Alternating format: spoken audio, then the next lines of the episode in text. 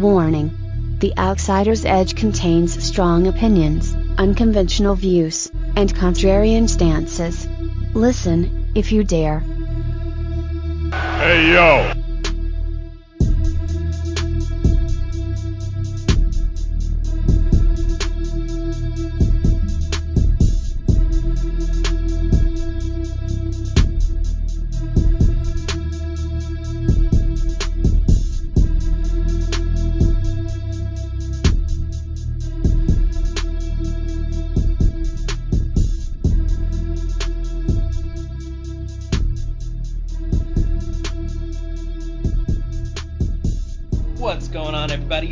Sound of those sirens. That can only mean one thing.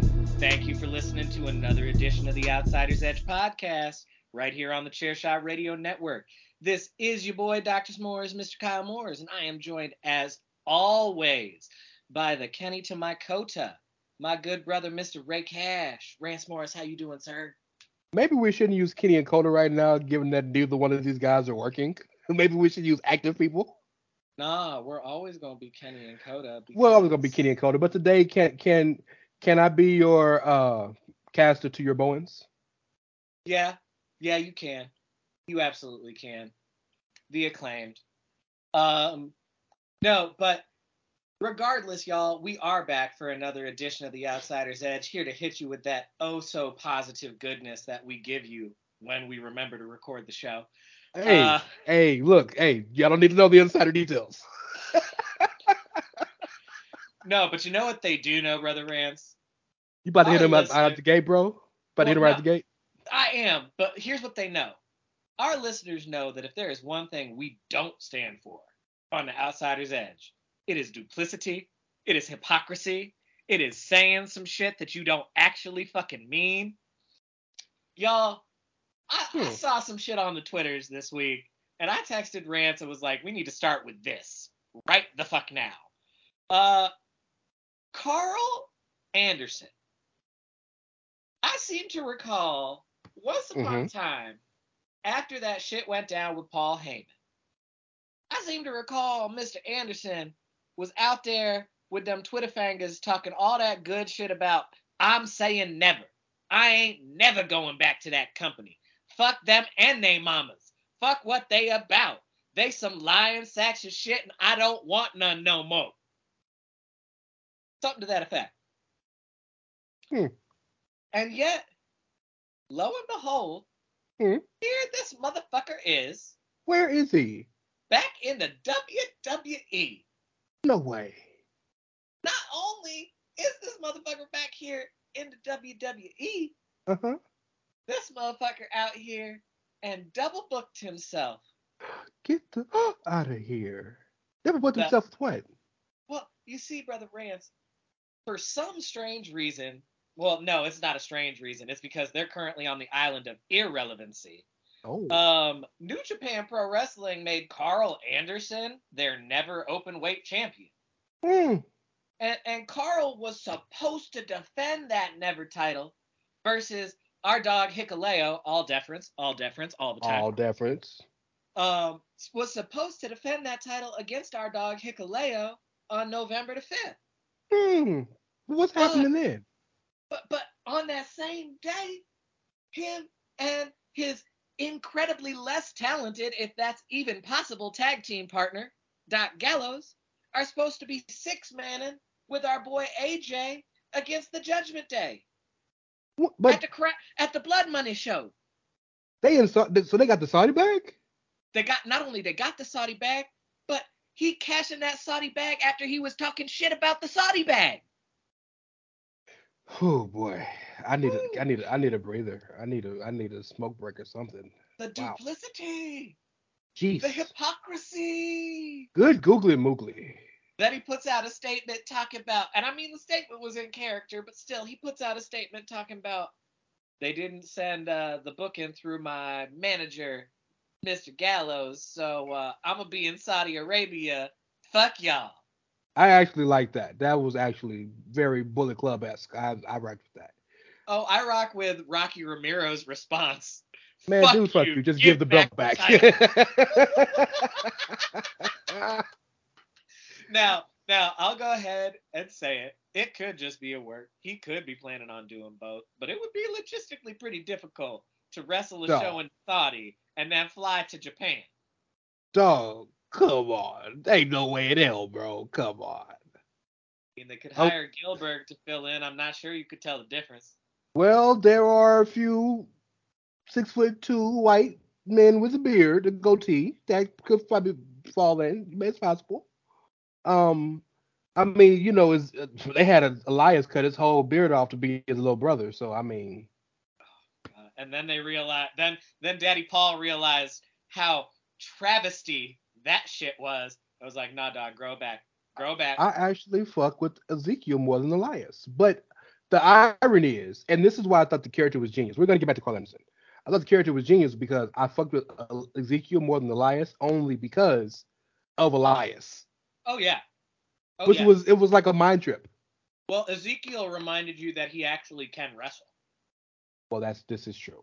Yes, yes. because 'cause Elias, was never heat ma- I was gonna say Elias was heat magnet number one, never wrestled number two, and when he did wrestle, it was the chin lock special. I mean, back when he had a last name in NXT, he he, he had he had a few three star specials. I'll take that.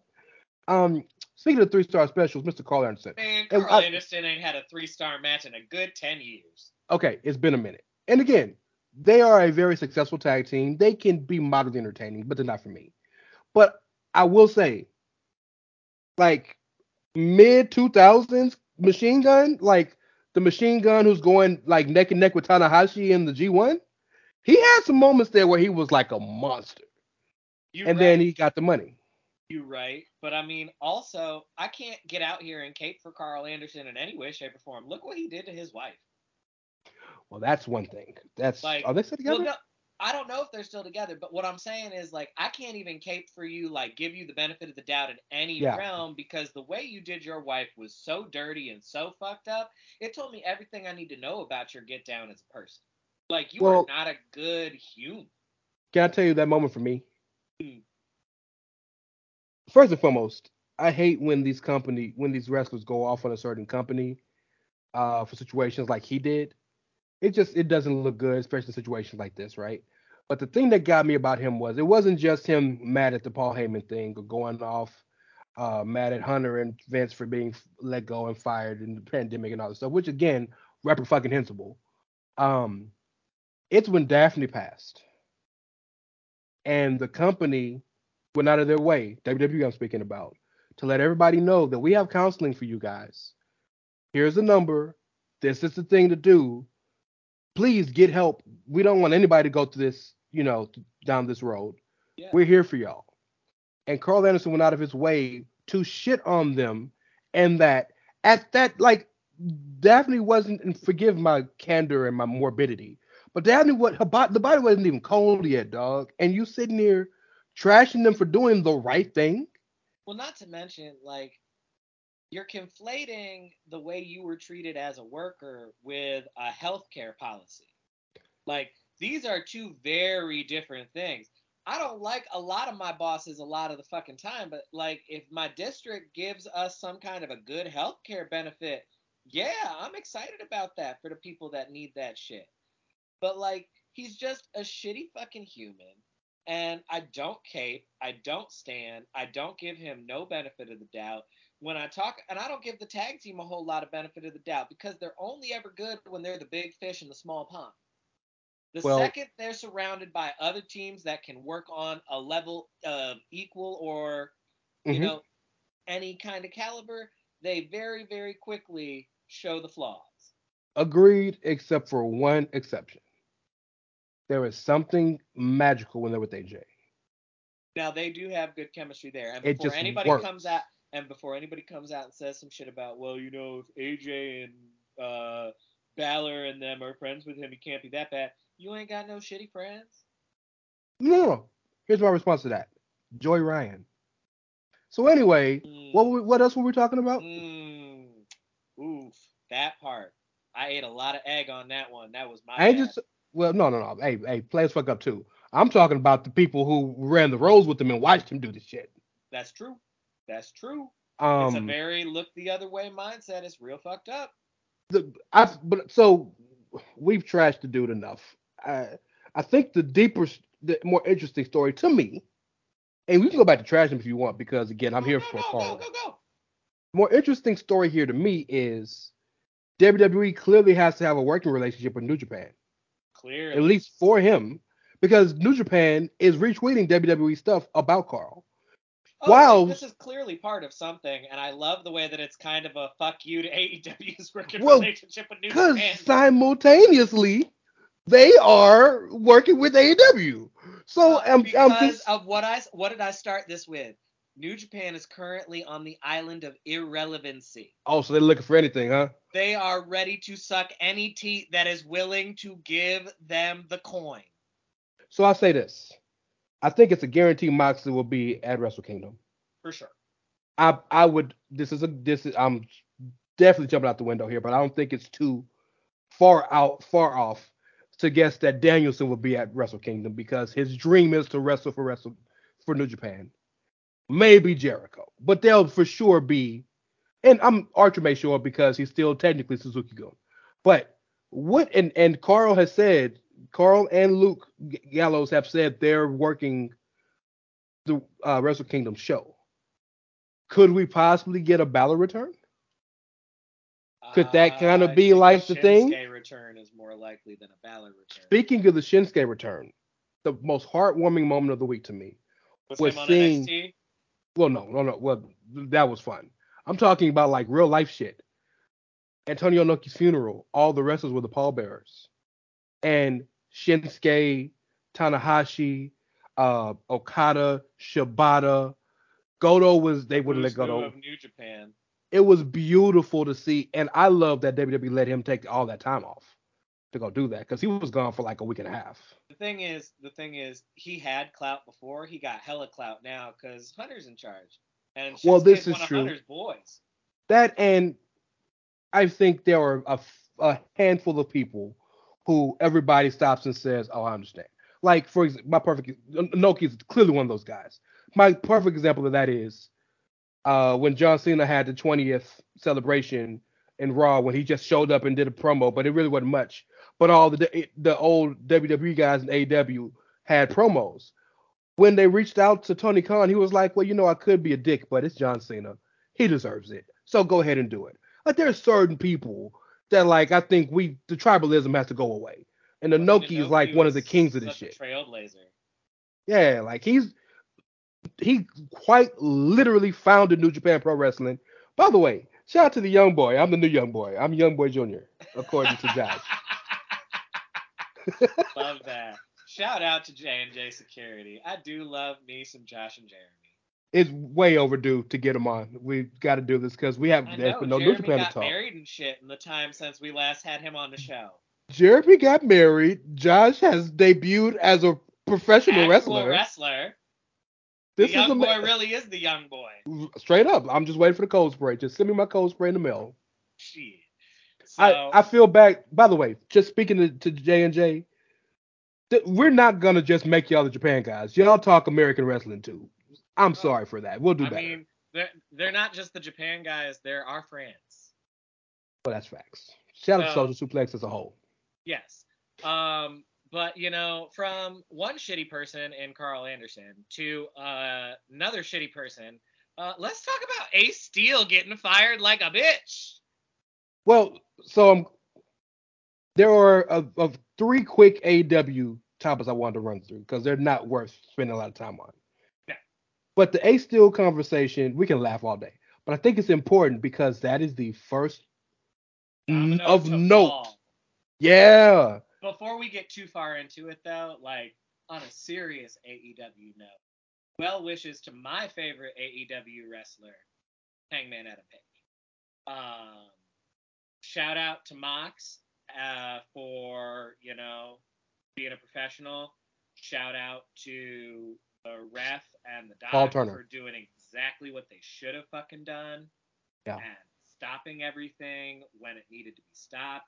Like we talk a lot about whether or not AEW is a very safe workspace. And I mean, there's a lot of evidence to say that they're not the safest workspace. We're gonna talk about that in a second. But what happened to Hangman Page is not an example of that. no, Like no. that was a very basic spot that he himself has done in match after match after match, that Moxley has done in match after match after match. They were not working too stiff. They were not being unsafe. They were not doing anything out of the ordinary or super crazy or anything. They just landed wrong. He got knocked the fuck out. And fortunately, Ref and the doc and the whole crew took good care of. If anything, I'm a big proponent in if you're gonna give somebody criticism when they do shit wrong or bad, you have to give them credit when they do shit good or right. Yeah. If anything, they deserve to be lauded for what they did. They Because did Paul Turner, right um. Paul Turner immediately caught it. Shout out to Paul Turner again, the ref. He immediately caught it, and I would it wasn't even five seconds. He noticed dude was out. He stopped the match, called. They took off the bottom fucking rope, like, and they even I had to think pivot. he- I think Turner, like, just shout out to him. You're right. I, I think he was just so hyper vigilant of the way that the flip was not correct. Yeah.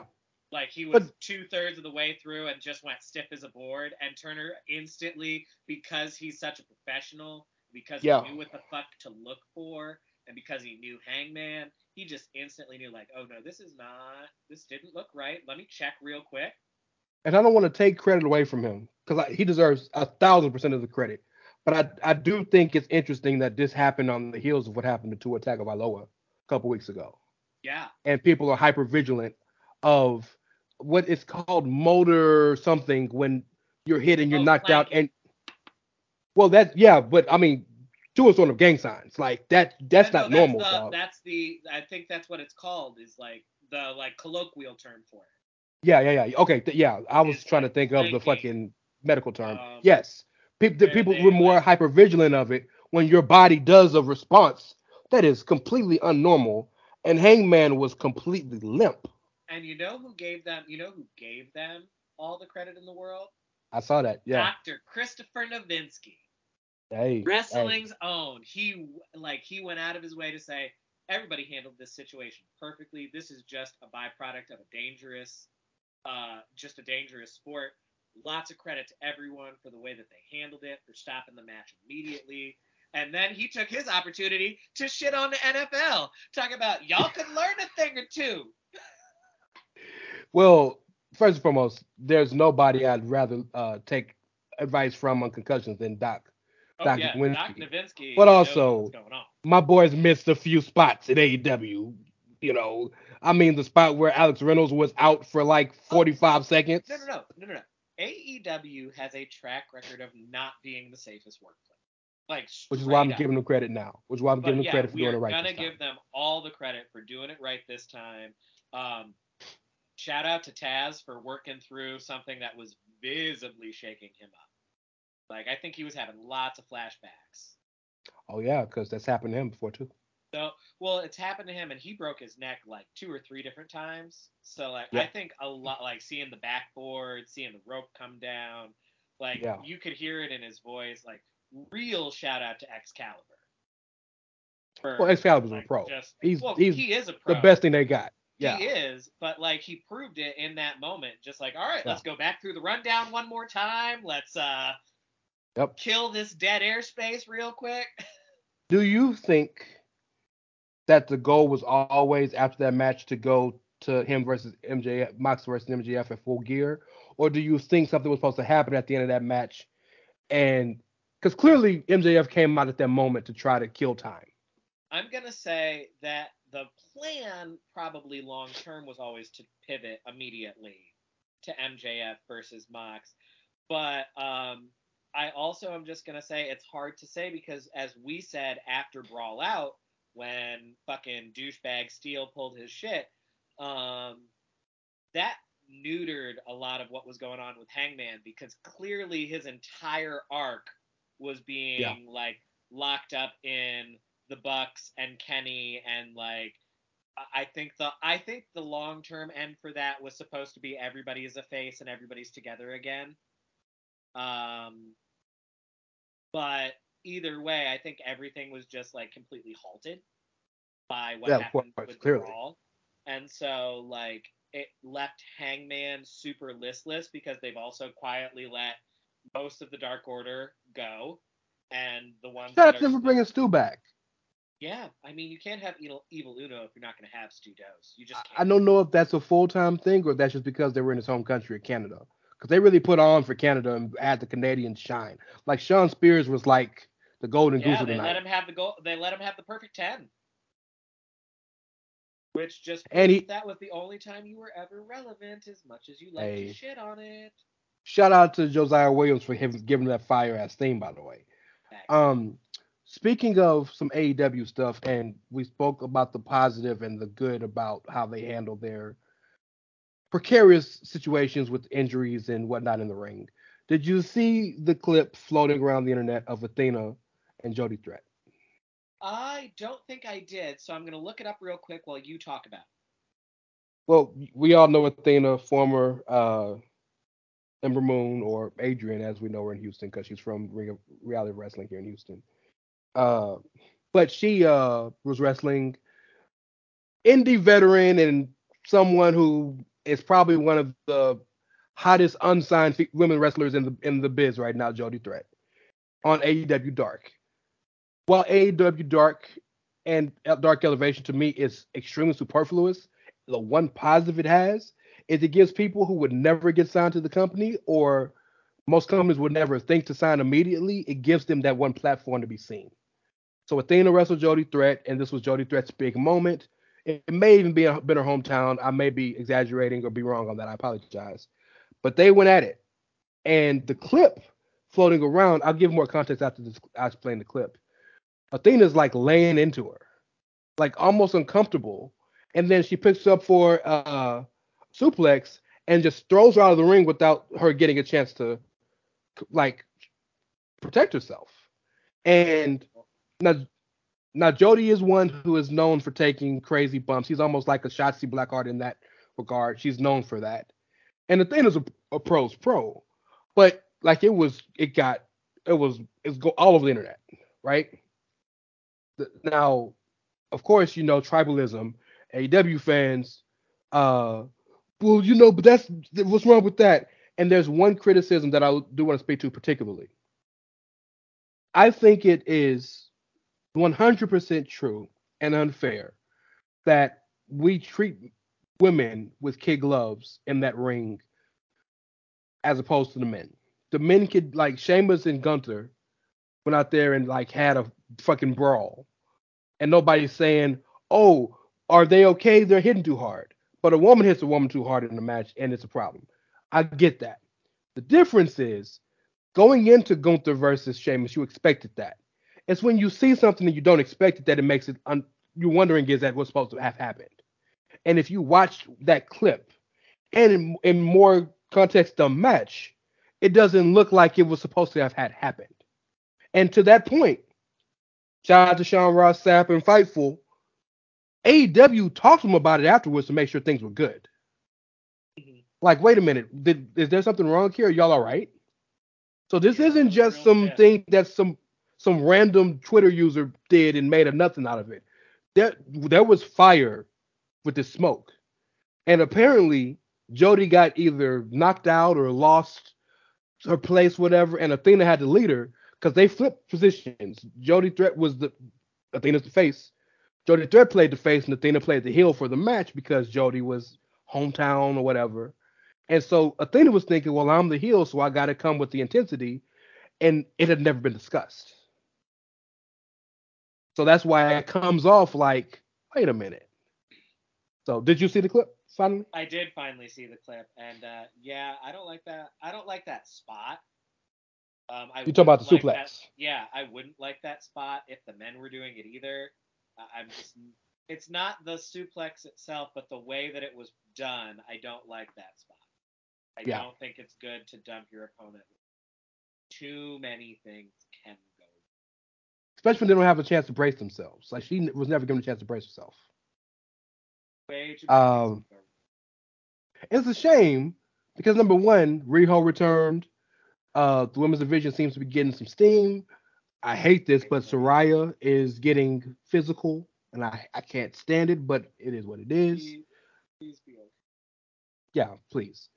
But but I mean they're getting some steam, so it's a shame to see someone who's supposed to be a major part of this division and see that happen because now again all they're talking about with the women's division, we're not talking about the good things, we're talking about this.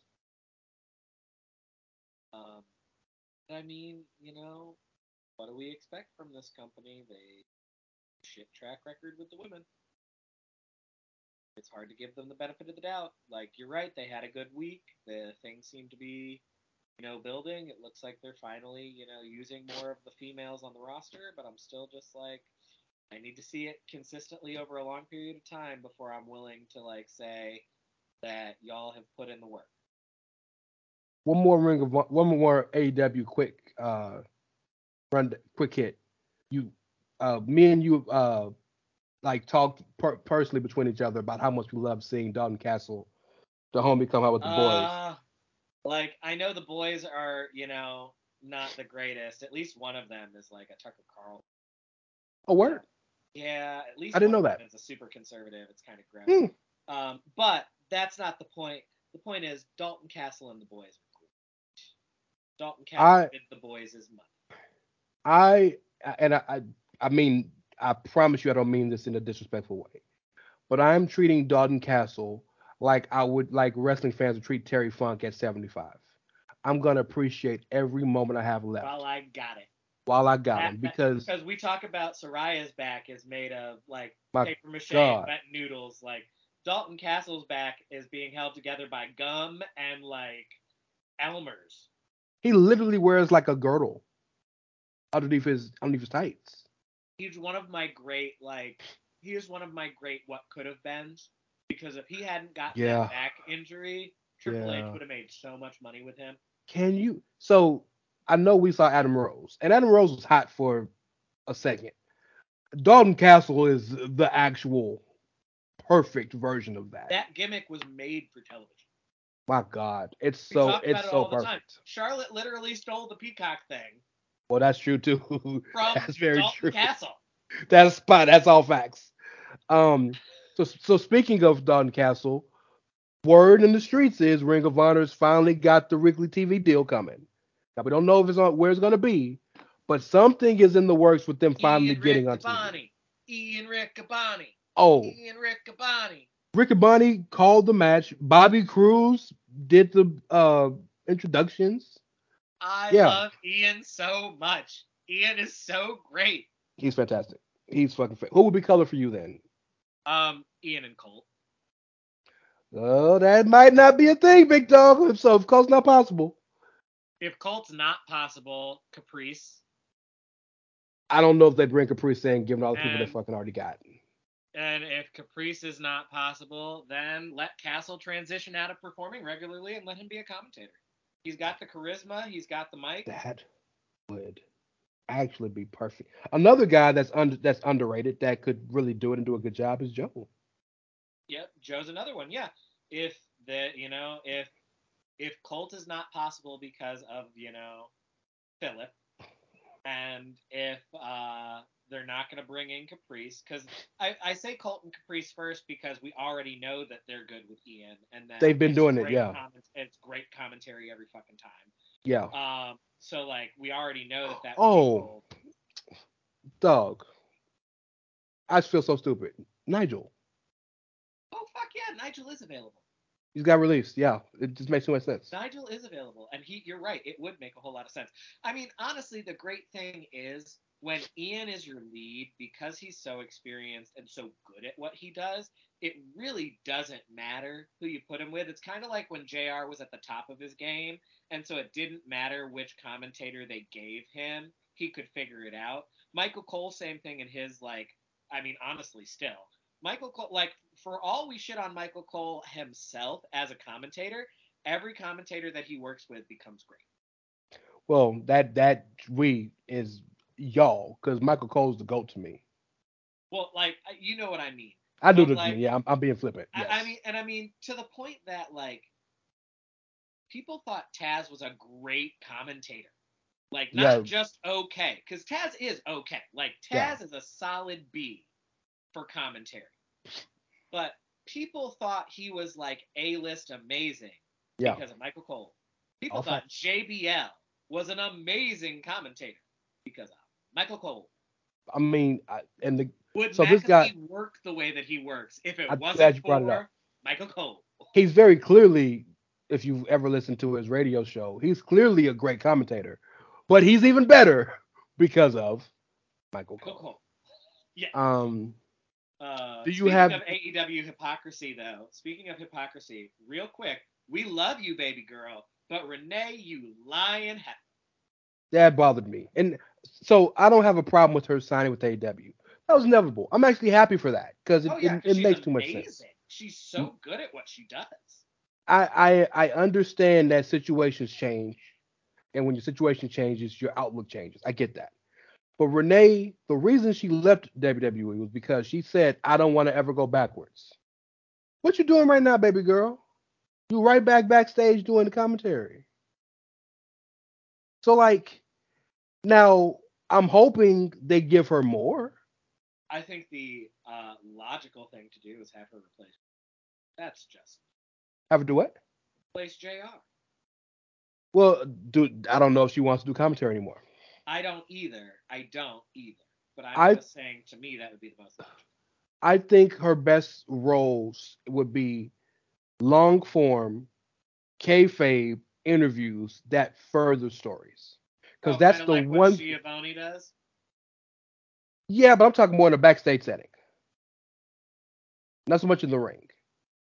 And I and I and I say that because the one thing AW was lacking is the they'll they're real good to do a 30 of a 15 30 second clip when you need to know of Miro saying, "Hey, I don't like you because of this," or Dax saying this or that or whatever, or Swerve.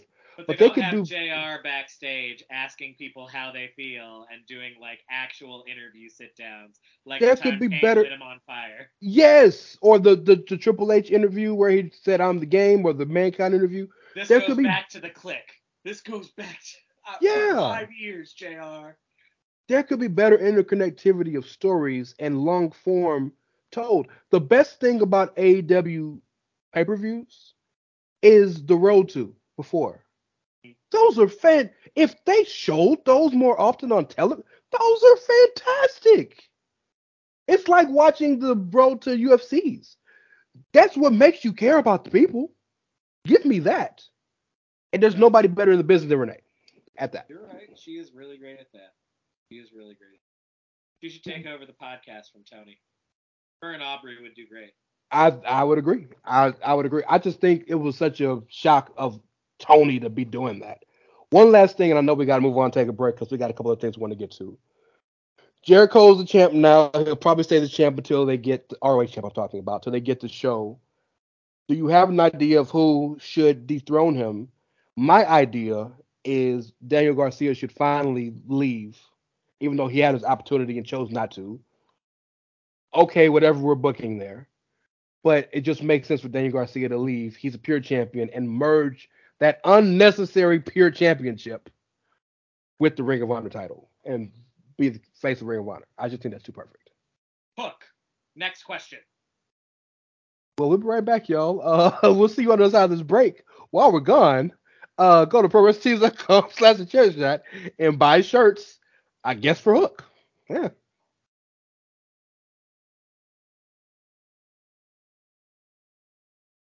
Thanks for helping us pay those bills, y'all. Again, if you like the content we provide, go to prowrestlingtees.com forward slash the chair shot and find you some of that sweet, sweet merch. Maybe get it in some soft style because it feels real, real good on your skin. We, Um, we, we're not paying bills. We're just giving it all to Hook, apparently.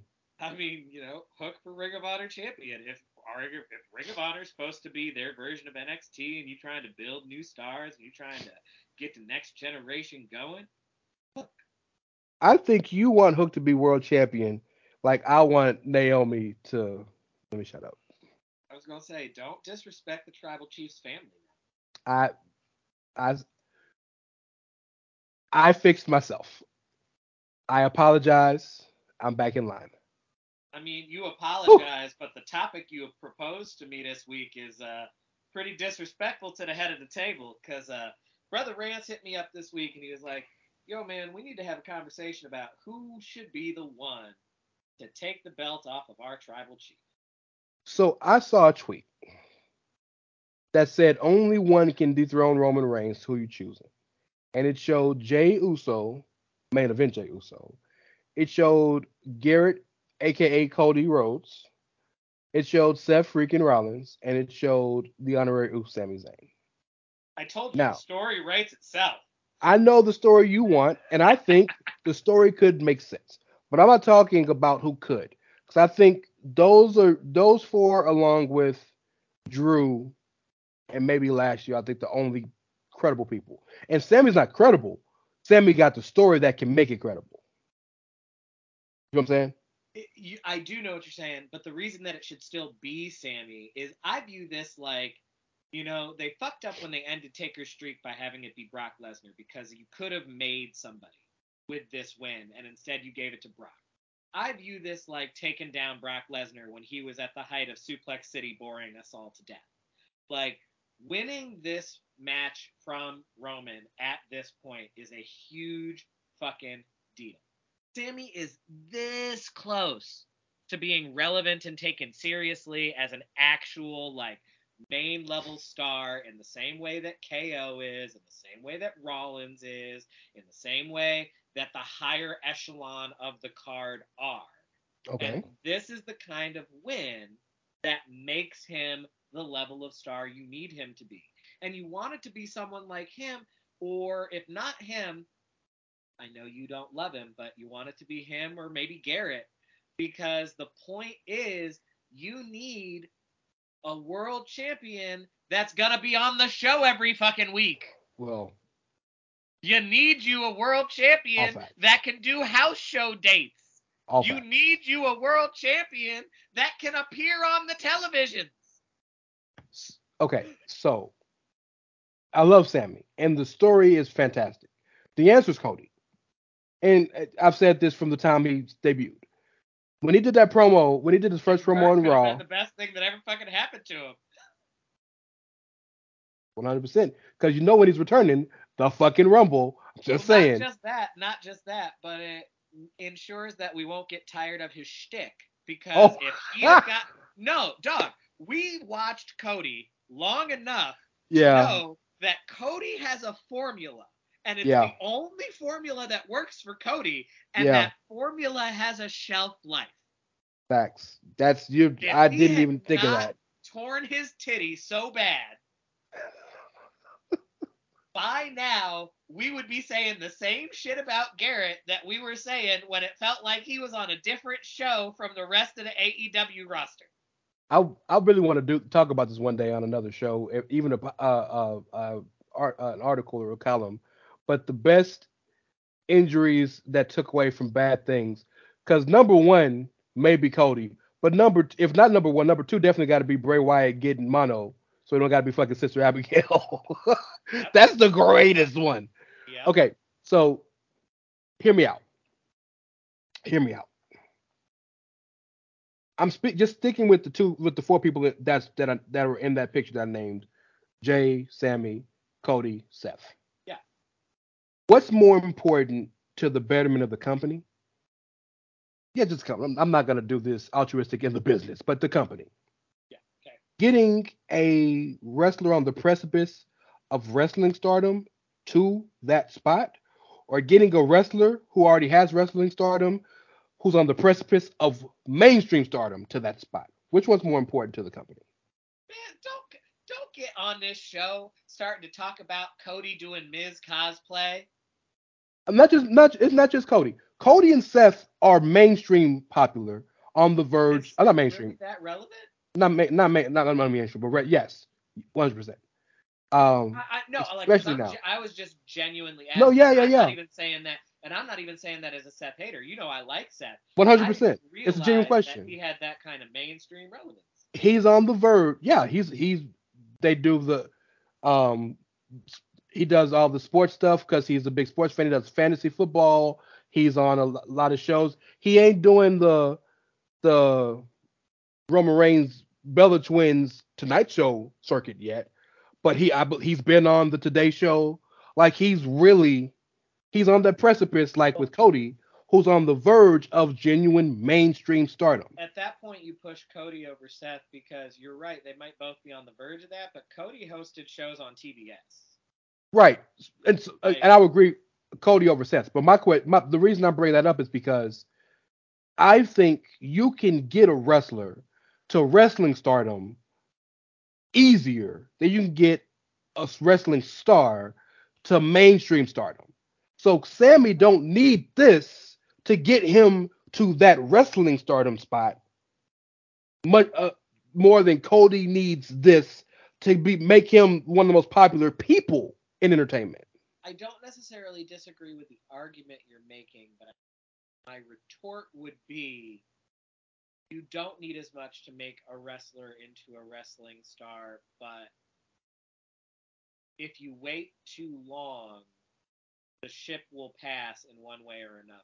And I'm going to give you two names as my examples Braun Strowman and Dolph Ziggler. Well, I knew Dolph was coming. I didn't think about Braun, but I knew Dolph was coming. But like with Braun, yeah, they eventually made him a champion and they eventually turned him into like what they would have considered a relevant star before they released him. But like he's back to doing giant sideshow shit versus Omos. Uh like he they waited so long and they dropped the ball so hard that he was never able to become the level of wrestling star that they were on the verge of turning him into, I'd argue, had they crowned him when they should have.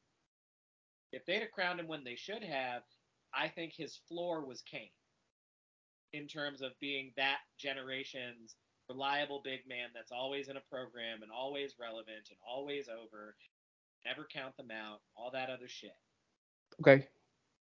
And now I think Kane would be his ceiling if he's lucky. And I mean, honestly, you can do worse than Kane, not as a human being, but Uh, as yeah, a yeah, yeah. Well, we knew you were going there. Yes. The I think so. The Ziggler comparison is more apt because Ziggler's had multiple chances and multiple failures. I think Braun Strowman can still be Lashley. Right? Lashley had his best career resurgence. He's the biggest and best he's ever been 20 years in. Like now he had the fantastic WWE Championship reign. Now he he beat the shit out of Brock Lesnar.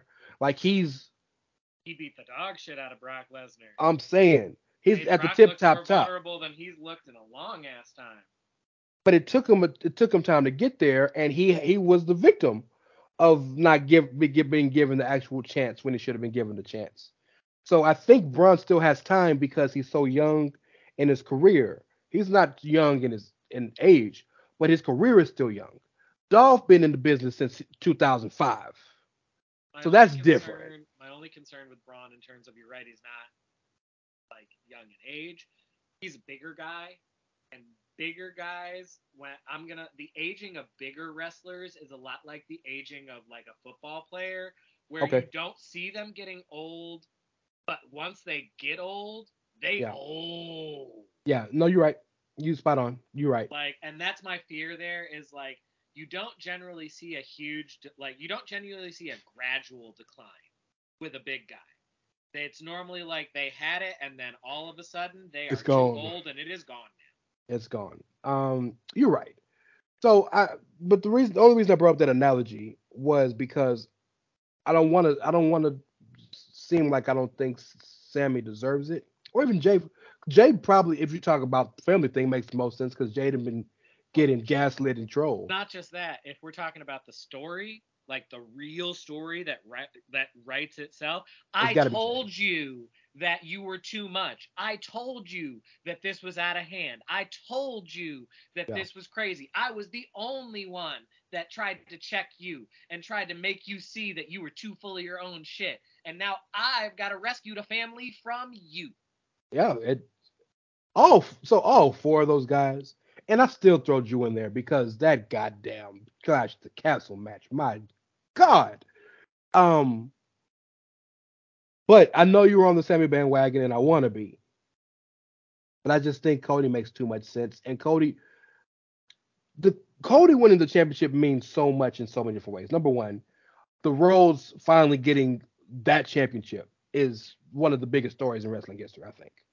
Two, the story of at the time before uh, Uncle Paul took over, WWE taking the AW cast off, who used to be their prodigal son, and treating him correctly, unlike what the fan base thought they would do, and him getting the world title, I think, is a sign to Wardlow, you know, Ricky Starks, Maxwell Jacob Friedman. We can do you right too, right? Um, so and then thirdly, and last last but not least, is I think because again Cody is on the precipice of mainstream stardom, he'll take the show, he'll take the he'll take that championship to all the major shows and this and the that. So yeah, sorry. I'll, I'll say this. I'll say this, and then we can transition. Um, if you want match that will turn into the biggest names and the biggest stars, you go with Cody. Okay. If you want the match that is telling the best story for this moment right now, for this year, for this mania, you go with Sami or Jey. I- I'll say Sami or Jey because honestly, that story is so good with Yeah. either one of them, and it's such a quality story that like I'm here for that ride. I would prefer it to be Sami because I think it's a better story for right now. But if they really just want to take Roman's arc fully full circle, sure. It makes me sad because Seth is always gonna be Macho Man to Hulk Hogan. But you know, I don't even think Macho Man is the right comparison. Honestly, I view Seth as more of the Roddy Piper, even though Seth has been champion, because better chaser than champ. He's so much better not holding the belt. He is so much better. And that's not even to say he's bad with the belt, but he's so Yeah. much better without it. He is so much better being that person who's this close and he wants it and he's chasing after it. I say, but I say, I say Macho over Piper because they never gave Piper the ball. Macho got the ball multiple times. I was always great with it. Yeah, but but I think it was very clear, maybe not to diehard fans, but there's a reason Hulk was over Macho. Well, I think Macho might, you know, now that I think about it, Macho is also a great comparison of moments. Yeah. Macho has the moments. Yeah. Him and Miss Elizabeth, the, Ooh, the Mega look, Powers. and, look at you, journalism. And speaking of moments, Um, yeah. okay, we don't have to spend a long time on this. And if if we didn't speak about this, Rick would literally like fly to Houston and and like beat me up. Bray Wyatt, You back. Culty. what are your thoughts on the package, the promo that everybody's loving that he cut, and the the the story that they're starting to tell that his past is seeming to kind of come back to haunt him? What are you thinking? So the promo made me mildly uncomfortable just because like it was very real and it was very raw, but it was like sharing a level of emotion and transparency that I'm just like, oof, wow, he is really vulnerable. Um but which is not to take anything away from it being a quality. Uh, but just the whole like y'all saved my life thing oof, that feels very real, but is also real in a very uncomfortable. Um, but I mean, I'm happy for Bray. Uh, I've always been a fan of the Bray Wyatt character. I will forever feel robbed because I was at that Mania that should have been a fucking triple threat match. Rest in peace. Um, but I will withhold judgment on the angle till we know That's fair. Can I tell you why I didn't like the promo? Yeah, tell me why you didn't like the promo because I felt bad just saying, eh, it didn't do anything.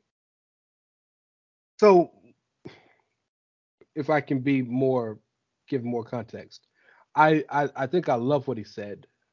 I think it was very powerful. My problem with the promo is this: I have no problem with in in in putting an influx of real life into a return promo or a goodbye promo, right? And then transitioning the storyline. I didn't like that he, how deep he went into real life, and then immediately, oh by the way, storyline time. It felt disingenuous to me. You know what I'm saying? Like, I know they had to go to some type of story eventually, but it just felt disingenuous for him to be speaking as Wyndham to the crowd and letting them know how he really felt about them. And I'm telling you from my heart how I feel, and then boom, kayfabe back to the story. Just didn't. It felt disingenuous to me. Yeah, that makes sense. That makes sense. I think if they're smart, um, they definitely sign Vincent. And Bateman apparently they're gonna be a tag team. That's fine. I mean, you know, sign them both. I think that they obviously fit the aesthetic.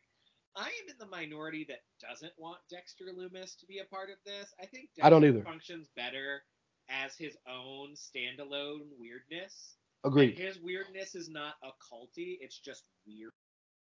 I agree. We, we're on the same page. I don't. I don't like that mix either.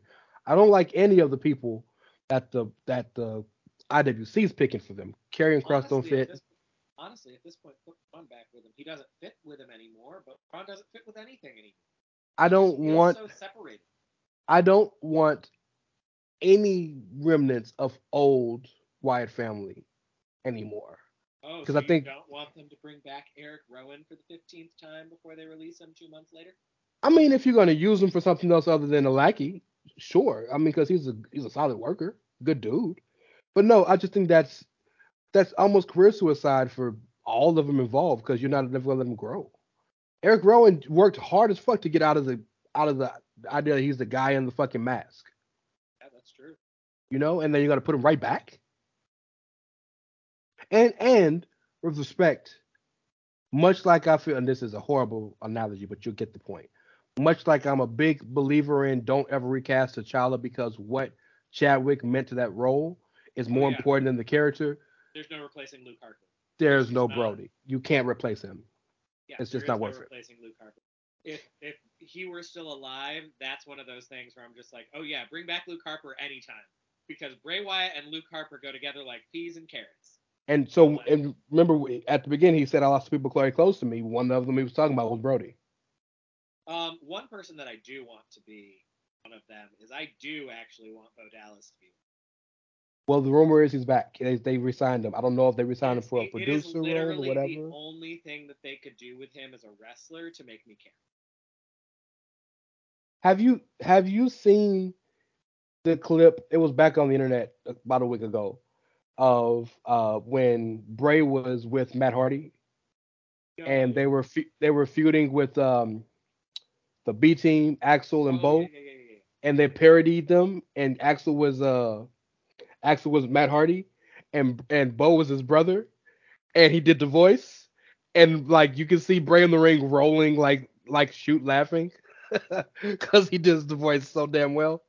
That that could be fun. I'm I'm not here for it, but Uh, I'm here for both. again, I'm it was the it would be the only thing that they could do with him as an actual wrestler that would make me care in any way, shape, or form. Um, Yeah. Use him as muscle for his brother, sure. Okay, so if the idea behind that character behind the the mask is that it's the new uh, the new iteration of his past or because apparently all the old the Fireflies Funhouse Funhouse people and all this stuff are aspects of his personality or career that have kind of manifested themselves, right? Or personified themselves. What if this new Uncle Howdy mask, as they say they're calling it, is actually Bo? Yeah, I could see that. That could be something. Could be something. Um, you happy, Rick? We talked about it. Are you happy?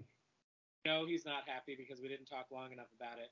But that's okay because it's our show and we love you, Rick. But uh, we want to talk about NXT. So You want to take a break or you want to get on into it now? What you want to do? Um, let's take a second break so that we can satisfy the powers that be and convince our bosses that we know how to get two breaks. Two ad breaks, baby. We'll be right back, y'all. Yeah, we back. We can do two ad breaks in the show go to prowrestlingtees.com forward slash the chair shot and get some merch. Here comes the money. okay, you're not an NXT watcher regularly. Not regularly, not anymore. It's been many, many a year, but I was there for the golden era. So, you were there for the golden era. Pandemic hits. Everybody gets fired. 2.0. Yep. We're going back to the heart of what NXT was supposed to be strictly developmental. All these new people who got four or five matches under their belt, build them up, bing, bang, boom, go through a full year of that. And now we're going to transition out of that to a hybrid of the old way and the new way. Yep. I am curious to see from what you know of what you've seen, what are your thoughts on both transitions? So, what I liked about the transition to NXT 2.0, especially in the last two or three months, um, the synergy between the brands is at an all-time high. You see main roster wrestlers going to wrestle one-offs on Tuesdays regularly, and I like. I also like that because that synergy exists, they're now doing little things like acknowledging that they know who people are when they debut. Like when Legado del Fantasma took the masks off. Um, what's his face that's on commentary? Uh, Wade Barrett was like, wait a minute, I know who those people are. Um, like, I like that because it used to be fucking infuriating when they would have people debut from NXT before and they would always act like, who the fuck is this? We don't know who they are. Oh my God. Like, bro, we know that you own the network that this shit has been on every Wednesday for the last two years. Um, so I did appreciate that. And from what I can tell, like, the one thing that it has definitely succeeded at in where by the end of the first black and gold era it had largely started to fail at all of the people that they brought in during NXT 2.0 have defined fucking character. Spot, speak on it. Speak on it. Yep. Like I don't even watch the show regularly, but I know what Chase University is. I don't even watch the show regularly, but I know of Joe Gacy and the SJW shit. I know, you know, Bron Breakker is a Steiner, so he's fucking amazing. I know about Cora Jade and her heel turn, and Mandy Rose became an actually good wrestler and has like a real stable that's like got a really cool fucking name. Um, like they did a great job of creating names that people know. And, Your boy like, Quincy? people oh god i'm so ready for quincy i am Killing it, too. all of that yes killing it. for femme queens yes He is killing it. And I'm Um, only using he because I still believe that's the pronoun he uses. I'm not sure yet. i don't know but quincy is a fucking dream um so yes but yeah they did a really great job of actually giving people characters again instead of by the end you know of the original black and gold factory um they really just had turned it into let's get the best ing, uh, ring rate uh, indie guys that we can find and just throw them all out there because it'll pop the Florida crowd. It was it was wrestling club. It was Yeah. Fight Club. So I'm interested to see where the hybrid era goes, um, because they the 2.0 era, admittedly, is now at a point where golden era NXT would get from time to time, where it's like, yeah, you've got all of these people, and like it's time to shit or get off the pot with them. Okay. So like people got to go to make space for the next wave to fulfill the developmental part. of it. That's fair. Bron Breakker don't need to be on NXT after Royal. He just don't. Um, Jo- I think Joe Gacy's gonna end up being one of the Bray Wyatt minions. Possible, yeah. Uh, GYV definitely is way overdue, or the schism, the the dyad, Um, they're way The overdue. Creed brothers are probably ready.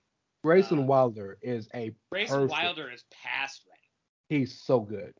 um, yeah, he's ready. Um, Chase University could pro- like they could use a little bit more seasoning, but I feel like by Mania season they'll It's- have Andre is where they need to fine. He it's just heating up Bodie and Thea, but Andre as a character, and now that he got the chase you kicks, oh dog, it's over. It's Well, over. and a lot of the women are starting to get to a point where they're ready. Like Cora Jade is a star in the making. Toxic attraction should have been gone. Way gone. Yeah. I love. Oh, and Carmelo is and who- who's probably gone after Saturday because Saturday is Halloween Havoc. We'll speak about that in a minute. Oh yeah, Carmelo Hayes is ready, and so like, and that also frees up spaces for people like like Trick Williams is ready for a push in NXT.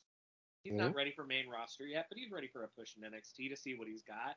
Um, some of the uh, UK people are transitioning to NXT Prime because Two of them are- UK is not going to be a thing anymore. Actually, three of them are in the main events. Ilya Dragunov and Jaden McDonagh for the men, and Alba Fyre, formerly Kay Lee Ray for the women. Yeah. Well, and Ilya Dragunov, like you know, he dethroned Walter, so like we already know what the fuck that is. He- that is the most intense human being I think I've ever seen. Like there, there's Kobe, there's Goldberg, and there's Dragunov. Like that's one, two, three. yeah, so like I think that they're ready for their next wave of performance. I'm excited to see more from Quincy. I'm excited to see some of these new people that they'll debut, like learn and grow, and I'm excited to see these 2.0 people start to get an opportunity for like their own. I love that you said that because, you know, I'm I'm biased because I've been NXT from day one. So to hear somebody who's not an avid NXT watcher say those things just makes it makes my my black heart very happy. thing is, it's like I said before, you know, the 2.0, and I, you know, who I give really the credit to this? Not Shawn? even so much. Yeah, I don't give the credit to this to Vince for taking it away from Hunter. I give credit to Shawn because Shawn was like, "I'll be a son of a bitch if anybody makes it out of my fucking program and don't know how to work TV." Um, and that's the biggest difference for me is like these people that came in during this first wave of the 2.0 during the like HBK is in charge era, like they are ready for television, which is something that by the end of Black and Gold was not readily the case. The people that were ready for television from the end of Black and Gold were the people that they just didn't call up forever. Like Braun. like uh well yeah like Braun but like you know Johnny Gargano and Tommaso Ciampa are over like Rover because they were always going to be over like fucking Rover if you did it right Yeah. Yeah. Um, you know it's wild to think. You said that Shawn uh ain't gonna let nobody come out and not be ready on TV. You're right, but the fact that he's getting these dudes ready and these ladies ready like he is, Bron Breakker wrestled his third his third match was his debut match on NXT. It, Tony D'Angelo had wrestled five matches before he had his match on NXT. Like it's wild how early these guys are starting, these guys and these girls, and yet killing it. It's amazing. but but this is what the reason I'm still going to give credit to Shawn for this we we joke about it and we talk about you know who's the greatest wrestler wrestler of all time not best for the business or anything like that but there's a reason Shawn is almost always at the top of everybody's list like Sure. if you had a wrestling school that was literally just Shawn Michaels and Kurt Angle maybe like nobody would wrestle a bad match ever nobody Well- could come out of a school with the two of them as their trainers and not be able to do this And so he, he gives credit to Regal because Regal was his mentor. But you know what wrestling school that that Bryan Danielson went to first? The Shawn Michaels. Wrestling Academy. Shawn So- knows what he's fucking doing Oh, sh- the, the conversation of best wrestler, whatever. The conversation of big draw, whatever. The greatest performer in wrestling history is unequivocally, and I don't think there's a conversation. It's Shawn Michaels. I Not- think the only person who could have I think the only person who could have ever come close was Ric Flair, but Ric Flair has tarnished his legacy so much with his stop. and I don't think this is gonna sound blasphemous given that this motherfucker wrestled for sixty dec- for six decades.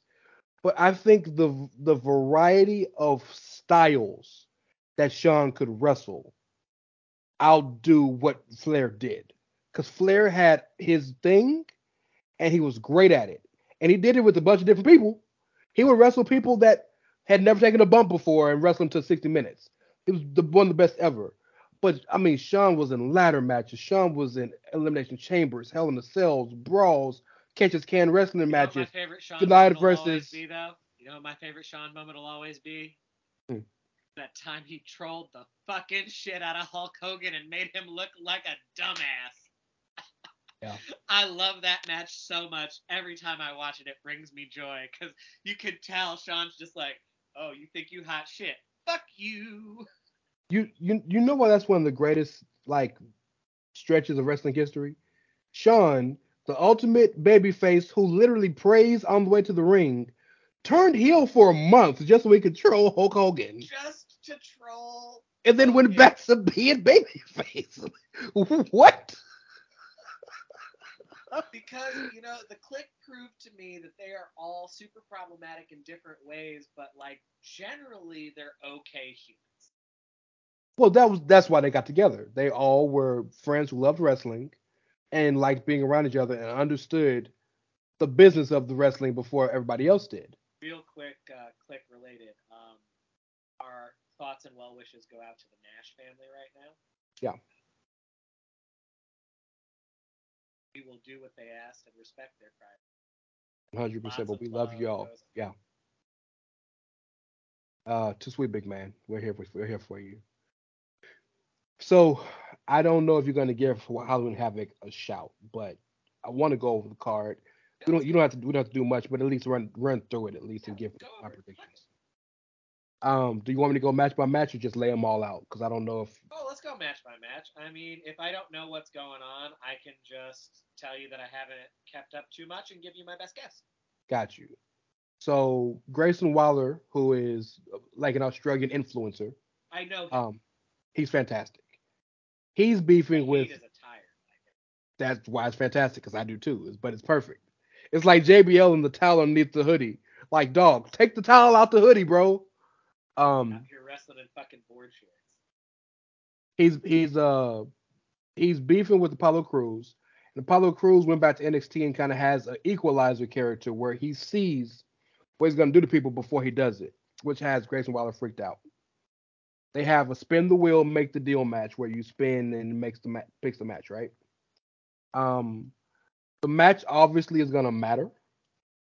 Uh, given if it's a pinfall match or if it's like a casket match or something. But Grayson Waller got to win, I think, because he's going places higher, fortunately, than Apollo is at this point.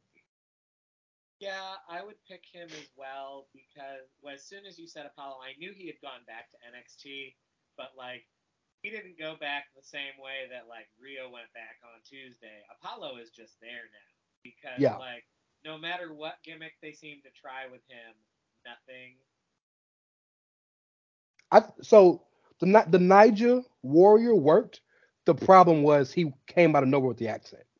The accent killed it for a lot of fans because he had never used that accent before. And honestly, he could have been the exact same character without the accent, and I think it still would have worked. I would agree. I'd Like, agree. And everybody would have respected it because at that point you're saying I'm eh, you're doing exactly what you said. I'm acknowledging the ancestors. I'm doing this for the people. Be Killmonger. Don't be T'Challa. Dog, why? Can you call Kevin Dunn and tell him this shit? Like, what? But like, but because and especially because that was the thing. You were Killmonger, but you out here talking like T'Challa. No, dog. Be Killmonger. Michael B. Jordan, sexy as fuck, and we all love him. Well, we love him for other reasons than his sexiness, but keep cooking. I mean, it don't hurt though. It don't hurt. Keep cooking. Hey, I'll be falling over all these women. Keep cooking, bro. I ain't mad at you. but yeah, so like, no, that's real. You're absolutely right. Like, the gimmick itself was Killmonger, so just be Killmonger. You use that accent and it killed it. And I feel bad for you and for Commander Azeez. I feel so bad for Azeez because you talk about a dude who, and he actually is a decent worker to be that big, who can't keep a No, gimmick. God, Babatunde, yes. Um, okay. Next match is um kind of the breakup of the Diamond Mine. Do you know how they broke up? Have you seen that? Um, I didn't see how they broke up, but I'm just going to assume it has something to do with you know Malcolm Bivens don't work there no more. Well, that that's the real breakup, very clearly. yeah. When the agent for the dojo leaves. But um Roddy started getting um too big for his britches. Him and Julius, who's big brother of the Creeds, started going beefing. And he started to believe that Roddy was trying to hurt them and he made a deal with Tony D'Angelo to take him out in a match and, and whatever and lose the match. Turns out it was actually Damon Kemp, Gable, Gable Stevenson's big brother, who was the newest member of Diamond Mine. He and he he tore Diamond Mine apart. He uh beat up Roddy and put him so bad Roddy's still in a neck brace and in the hospital bed um before the pay-per-view. And now Julius Creed fights Damon Kemp in an ambulance match. But if Julius loses, Brutus Creed has to leave NXT, little brother. So it's playing off the big brother, little brother dynamic. And they're gonna be an all-time great tag team. But Julius is going to be a world champion. He he's he got it. He's got one it. that wears the headgear. No, that's Brutus. That's that's Baby Boy. The Okay. Big, stocky, oldest looking motherfucker. No, I'm talking about the tall, skinny. Well, I, that's why that's why I couldn't. I I have Yeah. trouble distinguishing between them. Julius is Jake Casper. Jake Casper actually trains uh, with Daniel Cormier. I mean, they're both they're both North Carolina boys. So. This is true. Yes, this is a good point. Yes. So uh, Julius got to win because you can't break up with the Creed brothers, and Damon Kemp got an ass whooping coming. Like he's been running from it, and it's finally it's time. Yeah, yeah. Um, I'll for the sake of flavor, I'm gonna let him win, and that's how the Creed brothers go to the main roster. That could be interesting. I will Because say Baby this. Brother is forced off the brand, so Big Brother gets him another shot somewhere else, and they go tag team on the. for my NXT fans out here, I have believed up until this point, literally to this moment, that when when the Creed brothers go to the main roster, that Ivy needs to go with them because there's a perfect package. Uh, Ivy is the bulldog looking woman who is like five foot nothing, but is like the scariest woman in the roster, right? Um, but she could be a. I think this might be a Carmella, Alexa type situation where she could be a star on her own, and maybe her getting away from all the guys could be good for her. I would agree with that, and um, also say I look forward to the Creed brothers inevitably being managed by Chad Gable. Shoosh, please. Well, Kurt Angle's still out there too, right? Yeah, but I mean, Jason Jordan's more likely to be their manager than Kurt. One of the most, Sometimes I uh, think about that and I still get sad. Just And depressing. I and I just and I hated the gimmick, but still, I'm just like, man, it is nobody deserves to have their career cut out from under them like. Is it crazy that two of the hottest stars who were on their way to being legitimate stars got hurt out of nowhere with nothing, and now they're the two biggest, best producers in the business, TJ and I mean, and Jason Jordan. is such a good producer. That women's division owes its life to him. It's crazy to think that someone could outdo what Finlay did for the women, and TJ hasn't done that. And by the way, TJ is TJ is the perfect example of, and, and I'm I mean this shit, an all-time great wrestler who just didn't have a gimmick, and then he found the gimmick, dog. Oh, He found so it. Great. Oh man. Okay. Before I get any more depressed, we you spoke about this. Two star. They we will be talking about these two women uh, being the women's championship match at WrestleMania very soon. Roxanne Perez, shout out to Ring of Reality of Wrestling here in Houston, versus Cora Jade, and they have a spin the wheel make the deal match, but it's weapons wild, so it's gonna be pick the weapon. Um, and you know the story between them. Yeah, Am I she, correct? uh, Cora turned on Roxanne. Roxanne and her were best friends, kayfabe. Cora got Roxanne the job, kayfabe. And then And- Cora beat the shit out of her with a skateboard. Well, because Roxanne, her and Roxanne won the tag titles, and Roxanne won the um the new people uh tournament, whatever it's called. I can't remember what it is. That means she got a title match. And Roxanne got hurt before the match. So Cora came out to take the match for her best friend after they had won the tag titles. And Roxanne came out anyway. And Roxanne lost to Mandy because Cora hit her and beat her up. Because Cora beat her up the first in the first place so that she could get the title. Because Cora had lost to Mandy two times and couldn't wrestle her no more. So yes, and they've been beefing ever since then. I thought that I, just I I knew the general gist of the story. Yeah. So since this is the pay per view, and since in NXT we follow the golden rule of wrestling 101, um, I'm gonna take Roxanne. I'm gonna go the other way. I'm gonna go the other way.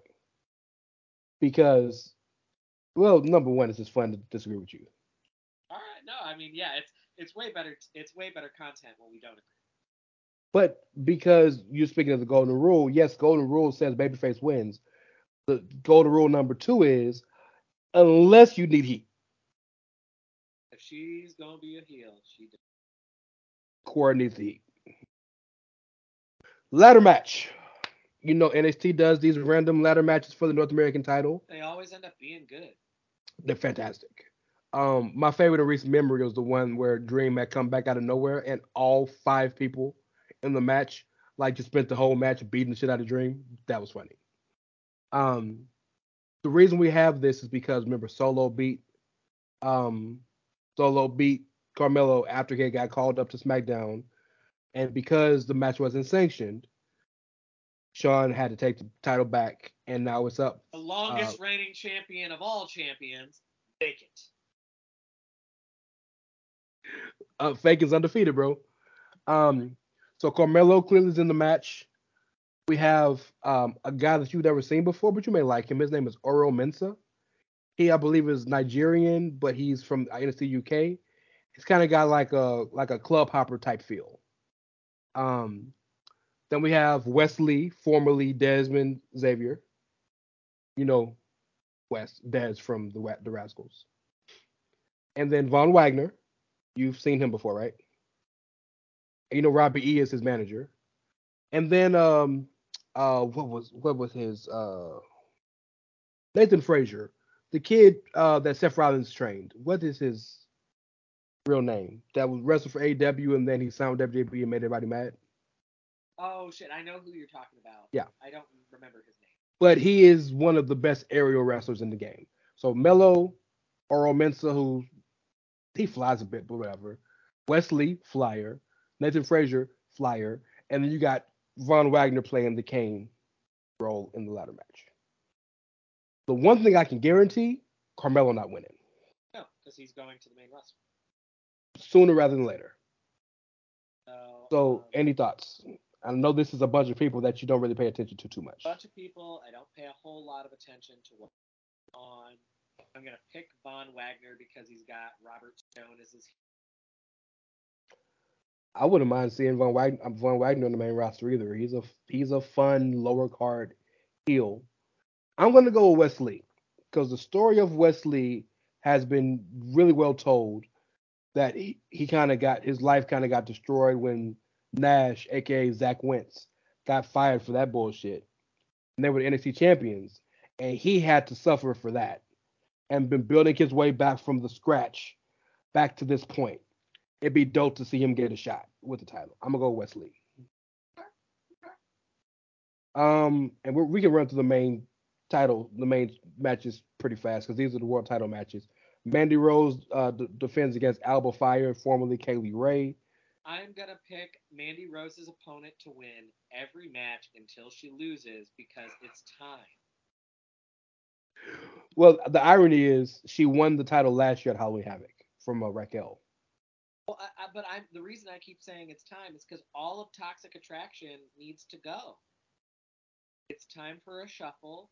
Uh, it's time for a shuffle, and the main roster can use it. It so, and I'm with you. Alba Fyre wins. I'm disappointed though, because while she's an amazing character, an even better wrestler, she just held the NXT UK Women's title for like 400 days. So it could have been cool for somebody else to beat Mandy other than her.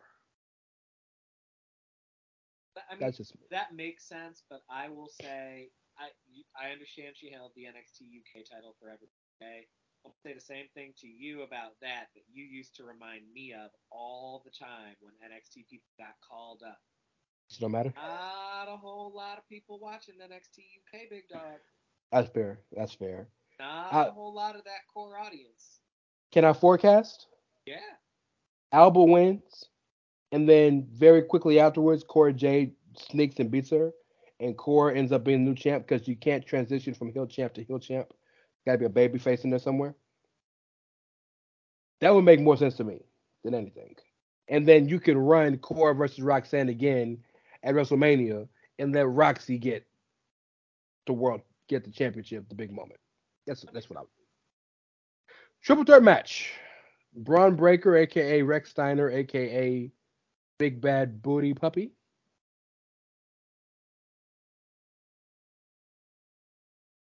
The Booty Face Gremlin.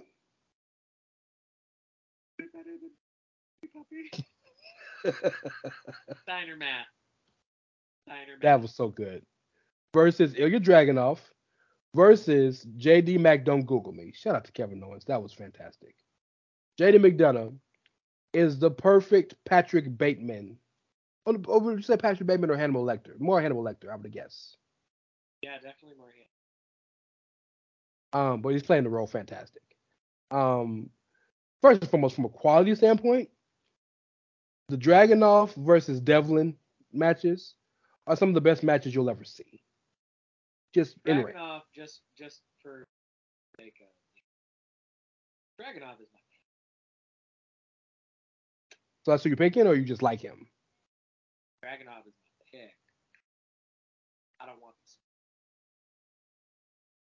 So are we giving all deference to the Russian as well as the the Tongans tongue gives No, it I ain't giving no deference to the Russians.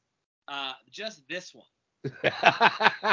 he doesn't like he'll murder you. Yes. It's kind of like a Minoru Suzuki situation where it's Oh, just bet. like I know that this man could like rape me, bet.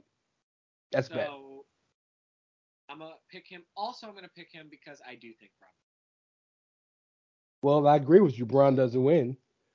Uh, but man, look, if we're gonna have a babyface win the world title, women's title match, Gotta The men's title match, the men's title. and I think he could carry the title better because there's a lot more baby faces ready to come after him there are heels. No, like makes total just- sense.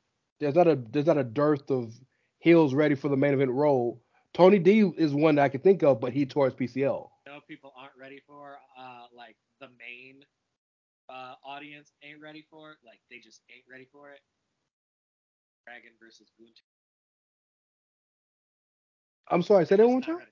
the dragon versus Gunther again they're not ready they're not ready Rance No, they're not ready, and you just reminded me that Rey Mysterio is about to be disintegrated in a few weeks.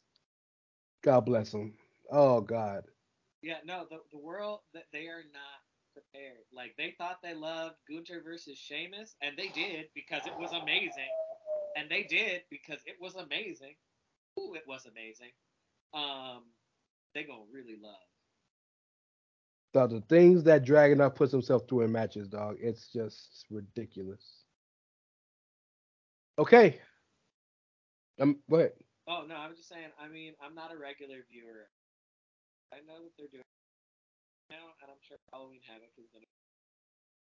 I will miss it because I've got uh, family plans. We're taking my niece. They call it food. Well, look, it's gonna be a very busy weekend for me, Black Adam. Um, working my my second job. The kid's gonna be here. UFC 280, Oliveira Makhachev. Shout out to my fight fans. Um, busy week. Yeah. But worth it. Good Oh, wrestling, Absolutely worth. it. good stuff. Um, good show. Good shit. Yeah. So, but in the meantime, y'all, you can catch me on Twitter at Dr. S'mores. You can catch the Good Brother Rance on Twitter at Uh, I'm at Israel Cash R Y and Mysterio C A S H as in dollars. Shout out to Victor Wallflower to Wallflower Perry, Victor Perry from the Wrestling Club. I had a good conversation with him today. Go support that brother and what he's doing for those kids in Brooklyn. It's a beautiful thing because kids are the future, and we should all watch wrestling from the eyes that those kids watch it from. We'd be much happier people. That's a whole last word, my brother. That's a whole last word. You heard the man. Support it, support it, support it. Um, as always, y'all, you can find the show on Twitter at Outsiders Edge CS. We are part of the Chairshot Radio Network at Chairshot Media, where you always use your head. And as always, y'all, remember we here at the Outsiders Edge are some increasingly less young gentlemen doing everything that we can to try to make it out here in this world. Sometimes we gonna hit you with them hard and fast facts like Karl Anderson, you a hypocritical little bitch. Never say never my ass. Money's good though. Yeah, it is. And other times we gonna hit you with them, you know, also real truths like AEW, y'all fuck up a lot, but you did right in this Hangman situation. Broken clock, twice a day. That's right. But no matter what, y'all, we are just out here chasing our dreams, and you've got to respect that. Because if you don't, well, just like Karl don't give a fuck about the New Japan title, we sure don't give a fuck. Outsiders Edge ain't nothing to fuck with. Outsiders Edge ain't nothing to fuck with. Thanks for listening. We'll catch you next time.